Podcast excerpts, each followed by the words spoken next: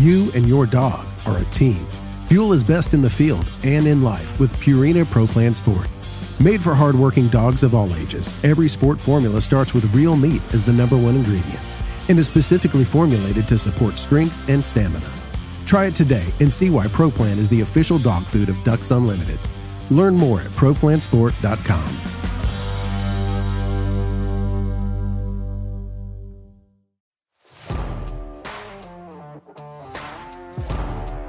Welcome to the Ducks Unlimited podcast, the only podcast about all things waterfowl. From hunting insights to science based discussions about ducks, geese, and issues affecting waterfowl and wetlands conservation in North America, we bring the resource to you. The DU Podcast with your host, Dr. Mike Brasher. On today's episode, we're joined by a good friend of mine, a, a colleague from Ducks Unlimited Canada, and, and a repeat performer here on the podcast, uh, Dr. Scott Stephens, Director of Regional Operations for the Prairies and Boreal, uh, joining us all the way from Oak Hammock Marsh, Manitoba. Scott, thanks for taking time to join us on the podcast. Yeah, happy to be here, Mike. Happy I got asked back after being on before. Well, we were talking before we started recording here. You were on an earlier episode, and that episode has the distinction of being the most downloaded podcast thus far to date. And so I don't want you to get too big of an ego as a result of that, but you know, the I do want to uh, use that as a way to apply a little bit of pressure to you to make sure we deliver the same type of performance this time around. Can we do that? Right. Yeah. Well, and I told my mom she should just keep downloading it and I'd let her know when to quit. So, I, well, I think it succeeded. So, uh, yeah, that previous that previous episode was like a, a, migration update. So I thought it would be fitting if we could start out this episode the same way and just ask you, uh, why are you still keeping all the mallards up in Manitoba? We're we're here in late January. Reports are that y'all still have them all up there. yeah, well, I can report that it's nine degrees here this morning, which is actually quite a bit of a warm up from, from where we've been and I have not seen a duck since probably late October. So, um, so although they could be north of you, they are they are not here in Manitoba or anywhere across the Canadian prairies. So let the facts show that when it gets cold enough, ducks still migrate. They do. Yep. They they don't hang out when there's snow and ice everywhere, which is what we've got now. Okay, well, we just need more of that. It's actually we're we're recording this here late January, last uh, the the final days of the duck season 2019-2020. So um, it's been a hit or miss prop, hit or miss proposition for a lot of folks, but you know that's the way it goes. I went out this past week uh, in my my old stomping grounds of North Mississippi, and I, I zeroed on the ducks, but fortunately shifted to deer and actually uh, put one of those on the ground. So uh, just kind of have to shift tactics sometimes.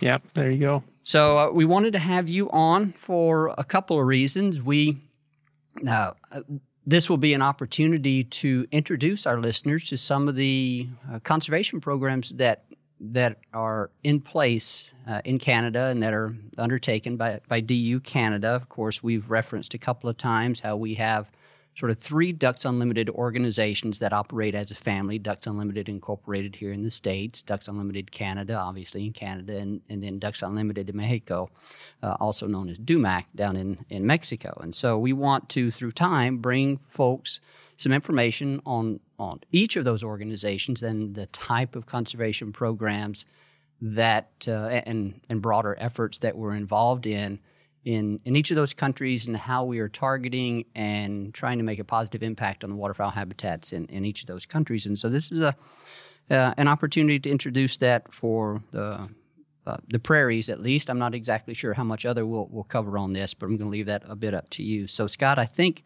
to start out, let's just talk uh, big picture, introduce some of the some of the basics, some of the more traditional conservation programs that DU Canada has implemented um, uh, in in the prairies, impacting some of the important nesting nesting grounds for waterfowl. Yeah, and, and maybe just quickly before I do that, um, as as you were going through that intro, it it struck me that uh, well, both you and I, Mike, were involved with sort of the recent revamp of our international conservation plan, which spans all three countries and was really focused on ensuring that we use the best, most contemporary science to drive our investments in habitat work to benefit waterfowl populations. And, um, you know, the results of that sort of reinforce the fact that breeding areas are are right now the areas that are most limiting and that we see the the most uh, most impact of our investments. So, you know, we're going to talk about the prairies today, but you know, it's places like that that once again we're we're at the top of the list for where the most impactful investments could be made. Yep. Yeah, that's a good point. I, I, don't think we've talked very much about that on any of our episodes. Uh, the that type of planning. You know, we've we've uh, had some other guests on speaking big picture about the North American Waterfowl Management Plan, but but within Ducks Unlimited, we drill down even to uh, to further use the science to help us identify some of the priority landscapes. And um, and what you said is exactly true, and that's why the the work that we do in the prairies, uh, in the breeding grounds, is uh, is so important. Yeah. So so maybe I'll jump in and talk about programs, and and the context would be. Um, you know, when when the birds are coming back here in another couple months from their wintering areas, um, you know, as the prairies are thawing out and those small shallow wetlands are are thawing and beginning to bloom with uh, invertebrate activity. Um, you know, they're looking for those food resources to take advantage of to to sort of produce a clutch of eggs, and then for for all of the dabbling ducks, they're then going to think about selecting nest sites which happen to be in in upland cover, so away from the wetland. Um, you know, many folks not familiar with ducks are amazed when we tell them that species like mallards and pintails could could make their nest up to a mile from the nearest wetland. So, so those are the things that we think about. Um, really, the resources that they need when they return here are the wetlands to provide the food resources for eggs and clutches of eggs and for ducklings to grow muscle and feathers and all those kinds of things. So the wetlands provide that, and then the the grasslands or or upland areas provide nesting habitat for them. So that's what our programs are focused on: keeping the wetlands in place or restoring wetlands, and then maintaining grassland cover. Um, so we have a bunch of different programs that do that. Uh, when we think about where we have intact habitat where the wetlands are in place and the the grasslands are in place and we just want to keep those there. Um, we have programs like perpetual conservation easements, which we have lots of demand from landowners for those right now, where we'll make a payment to the landowner and basically purchase the right to cultivate the uplands and to drain the wetlands. So Ducks Unlimited Canada purchases that right. We hold the conservation easement. It's attached to the title of the land, and uh, you know forever protects the wetlands and grassland in those areas. And you know over the recent time period across the Canadian prairies of Alberta, Saskatchewan, and Manitoba, we've been doing in the neighborhood of 25,000 acres of of those per year. Um, so those are pretty impactful uh, and and provide benefits from you know from the time we do them forevermore uh, for waterfowl that come back every year. So those are those are sort of a key program that we're focused on. I know uh, when we look across the waterfowl conservation enterprise, you know, the things change whenever whenever uh, efforts were getting underway in the, the mid 20th century. A lot of our focus was on on acquisition, acquiring the, the land. You know, the, the what we identified as back then was sort of the same base at the basic level as what you just talked about. We want to keep the good habitats for waterfowl on the ground. We want to protect them from uh, from development or conversion or whatever the uh, whatever the case may be. Um, so we do, we did go through a, a, period where we acquired properties at, at some level, but but I think what we found out is that that's just not a sustainable model. Uh, you just can't impact the uh, acreage at a large enough scale, uh, the habitats at a large enough scale to make a difference. So, what uh, do we do? Any additional? I should say, you, know, you DU Canada. Do, uh, does DU Canada do any additional acquisition at this point? What percentage of the overall portfolio of conservation programs would that make up? Yeah, good question, and and you are right. In the in the sort of mid to late '80s, that was a big focus of of our programs to keep uh, keep habitat that was intact in place. Was we'd just buy it and we'd hold it and we'd manage that property. So I think we have probably somewhere around 270,000 acres of fee title land that we own across the Canadian prairies. Um, and those are important as as you mentioned. You know, they provide access, and we we know that that those areas are going to provide habitat for here evermore also. But we discovered exactly what you talked about is that's pretty costly, um, especially with the escalation of land prices that we've seen, and we just weren't going to be able to to have the scale of footprint that we needed to have to really impact populations at the continental scale if if that was the only tool that we were going to use. So we shifted to in the early 90s there was enabling legislation for perpetual conservation easements and essentially, at least across the Canadian prairies, the going rate for conservation easements would be in the neighborhood of 25 to 30 percent of the fair market value of the land. So you can just think about if you had a million dollars to spend, if you do purchases, you know, you'd get an acreage. If you instead did conservation easements, you'd get about three times that acreage um, with the same investment. There were also a bunch of other things that uh, that conservation easements are just more palatable to the agricultural community that we're working in um, in these landscapes also because when we purchase the land um, and held it, we were viewed as competitors for that land. And when we're doing the conservation easements now, the land remains in private ownership, remains in agricultural production, and uh, so that's more palatable.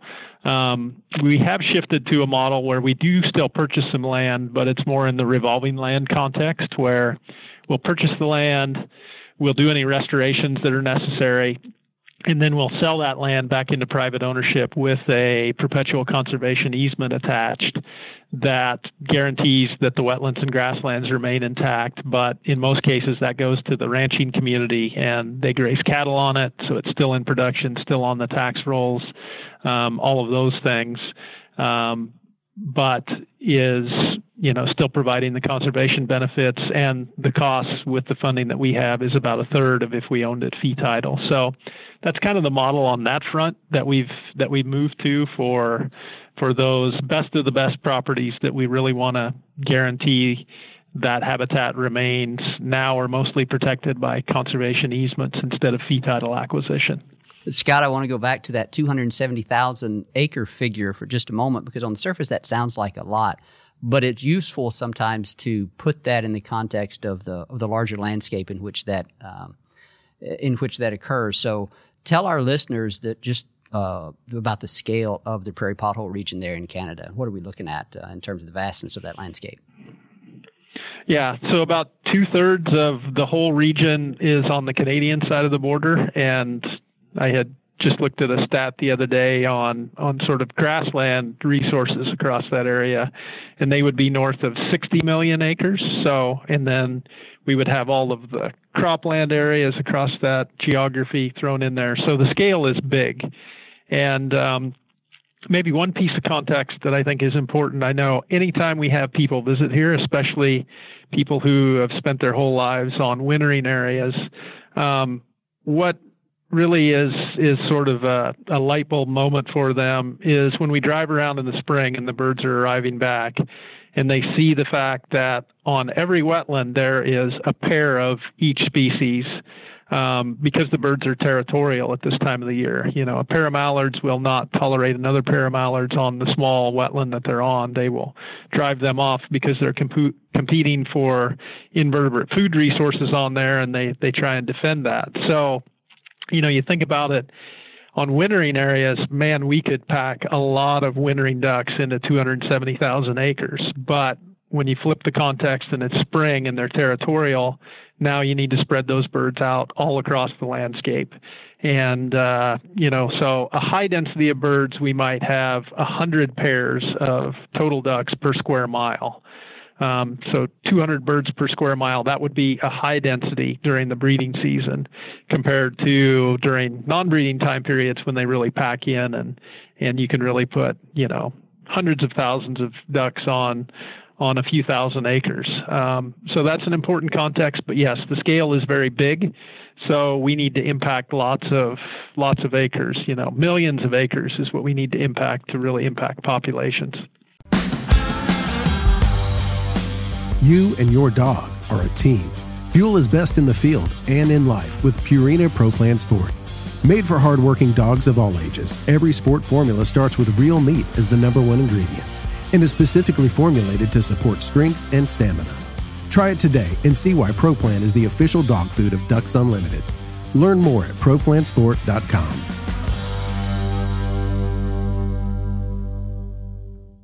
I would encourage all of our listeners, anyone that cares about waterfowl, to someday, somehow make a trip to the Prairie Pothole region uh, because it, it truly is a, a, fascinating landscape. It's incredibly vast. It's one of those areas that you just can't appreciate unless you're uh, unless you're there, and it's really difficult to appreciate the size of it also just by being on the ground.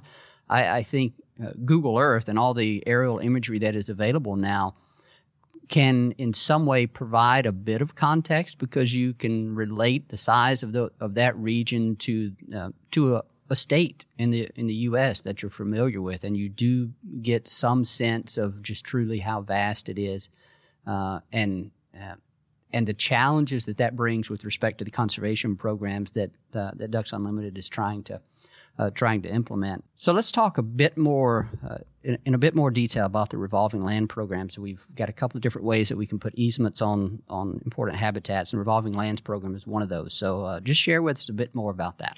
Yeah. So, so the basics of it are, you know, really the way this works is we have a bunch of field staff who, you know, they work to go out there in our in our target landscapes where we've identified the habitat being the most critical to waterfowl populations. So they go out and they visit with landowners across those landscapes and talk about the programs that we have available. So really, when they show up at the doorstep, they're kind of talking about the full menu of options that we have. And then they sort of hone in when they figure out what the landowners are interested in. So in some cases, you know, they're interested in easements and they want to hold on to their land and and those work great. There are the whole host of other options that we'll talk about too. But in some cases, when they're having that conversation, the landowner says, "Well, you know, I've got." this quarter section of land or you know a couple quarters that I'm just looking to sell. So you know I'm I'm not interested in an easement, but if you guys were interested in purchasing it from me, I would be interested in selling it. And in those cases, that's where we use revolving land now, where we we negotiate a price, and you know we're required by our board to get appraisals of the fair market value of the land, and then we negotiate a, an appropriate price with the landowner.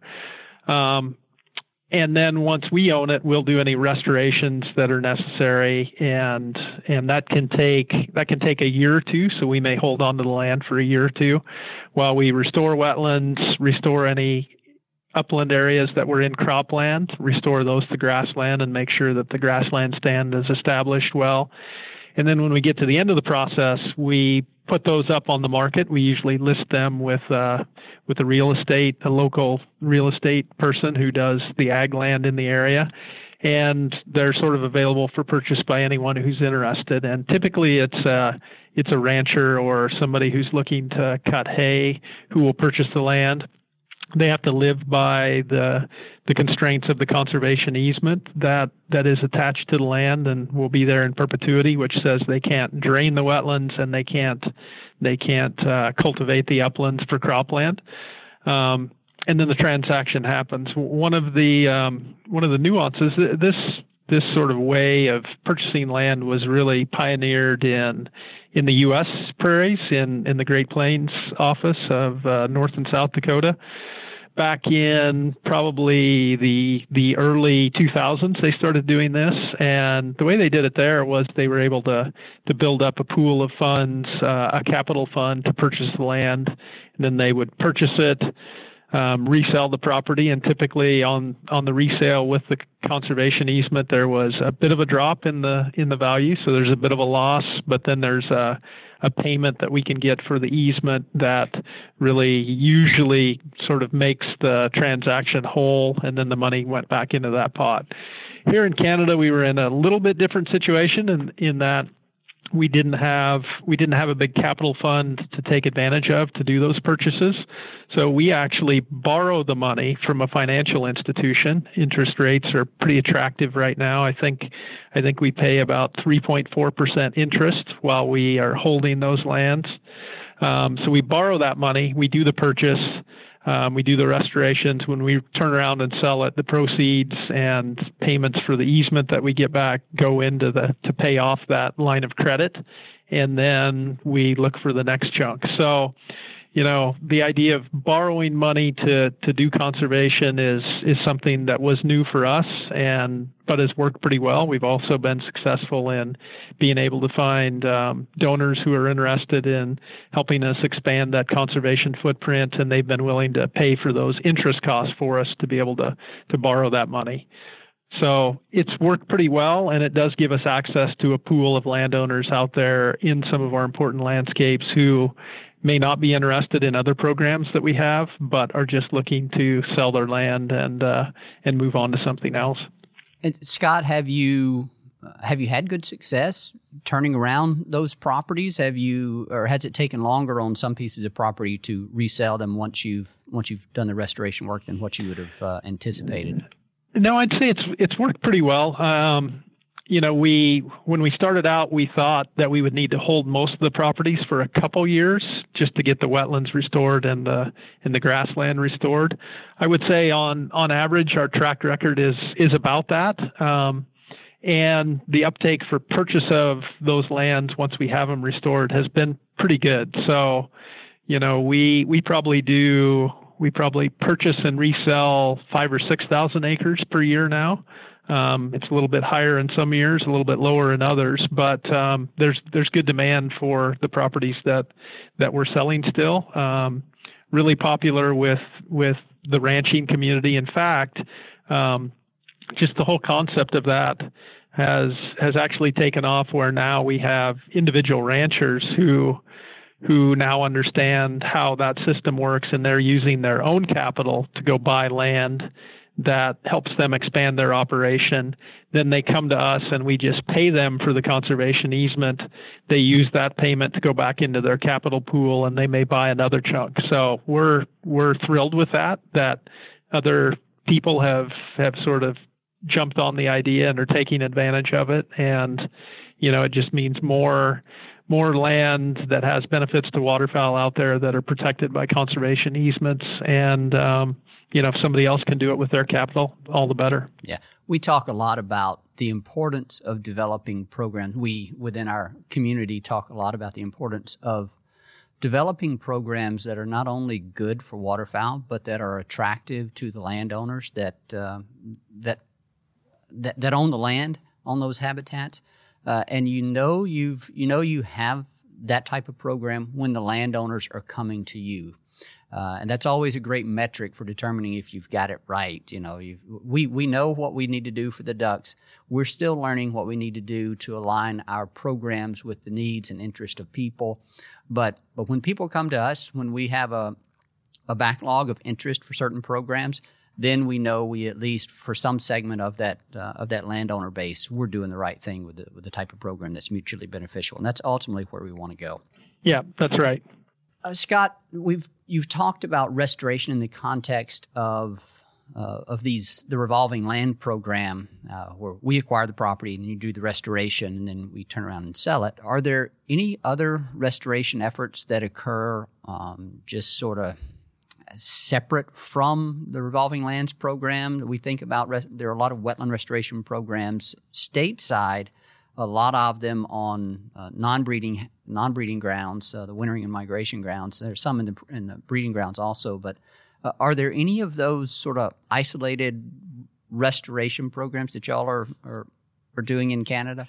Yeah, absolutely. In in addition to keeping existing habitat in place, there are also situations that we'll find across many of our target landscapes where you know wetlands have been drained and and much of the uplands are in cropland. So we know that there are more benefits if we can restore those wetlands and restore grassland to those areas. So we have programs that, that target both of those things. So on the upland side, one of the one of the dominant programs that we have is called forage conversion, which basically it means that landowners come to us who are currently have some of their land in cropland and they're interested in restoring that to a forage like alfalfa that they can use to cut for hay or graze their cows on.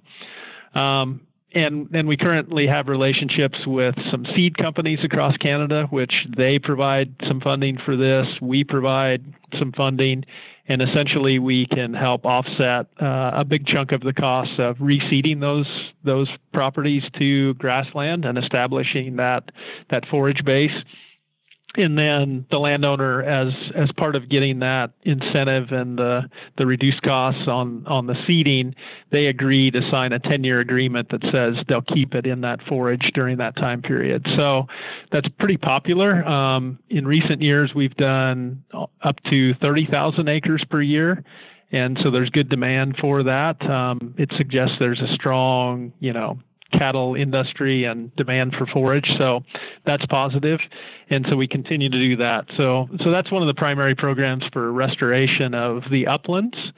On the wetland side, we do have different programs across the three prairie provinces. In in many cases, there are um, in in like Alberta and Manitoba, there are existing wetland regulations that protect wetlands, and if there are impact on wetlands, they require mitigation to be done. Or you know, if you were going to impact three acres of wetland, you might have to pay for the restoration of say nine acres of wetland within that watershed or nearby.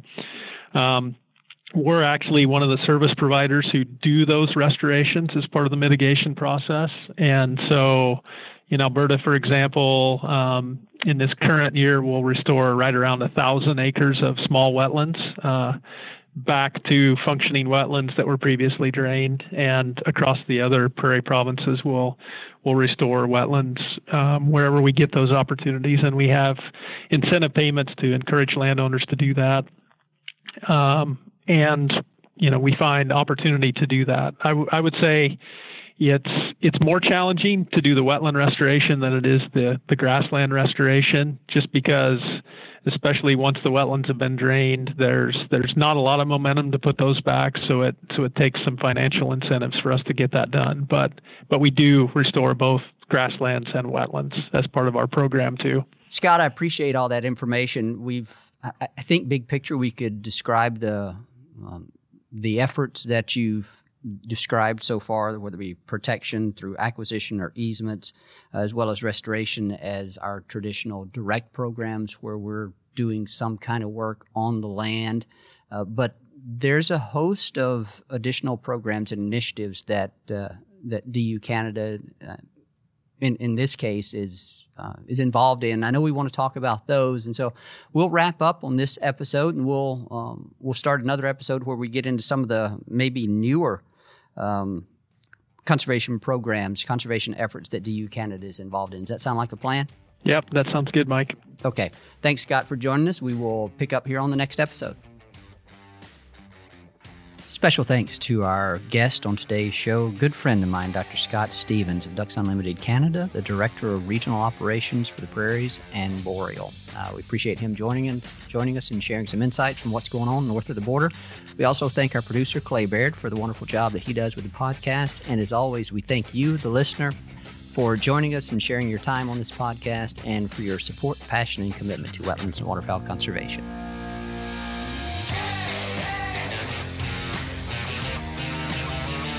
Thank you for listening to this episode of the DU Podcast. Be sure to rate, review, and subscribe to the show and visit www.ducks.org slash DU Podcast for resources based on today's topics, as well as access to more episodes. Opinions expressed by guests do not necessarily reflect those of Ducks Unlimited. Until next time, stay tuned to the Ducks.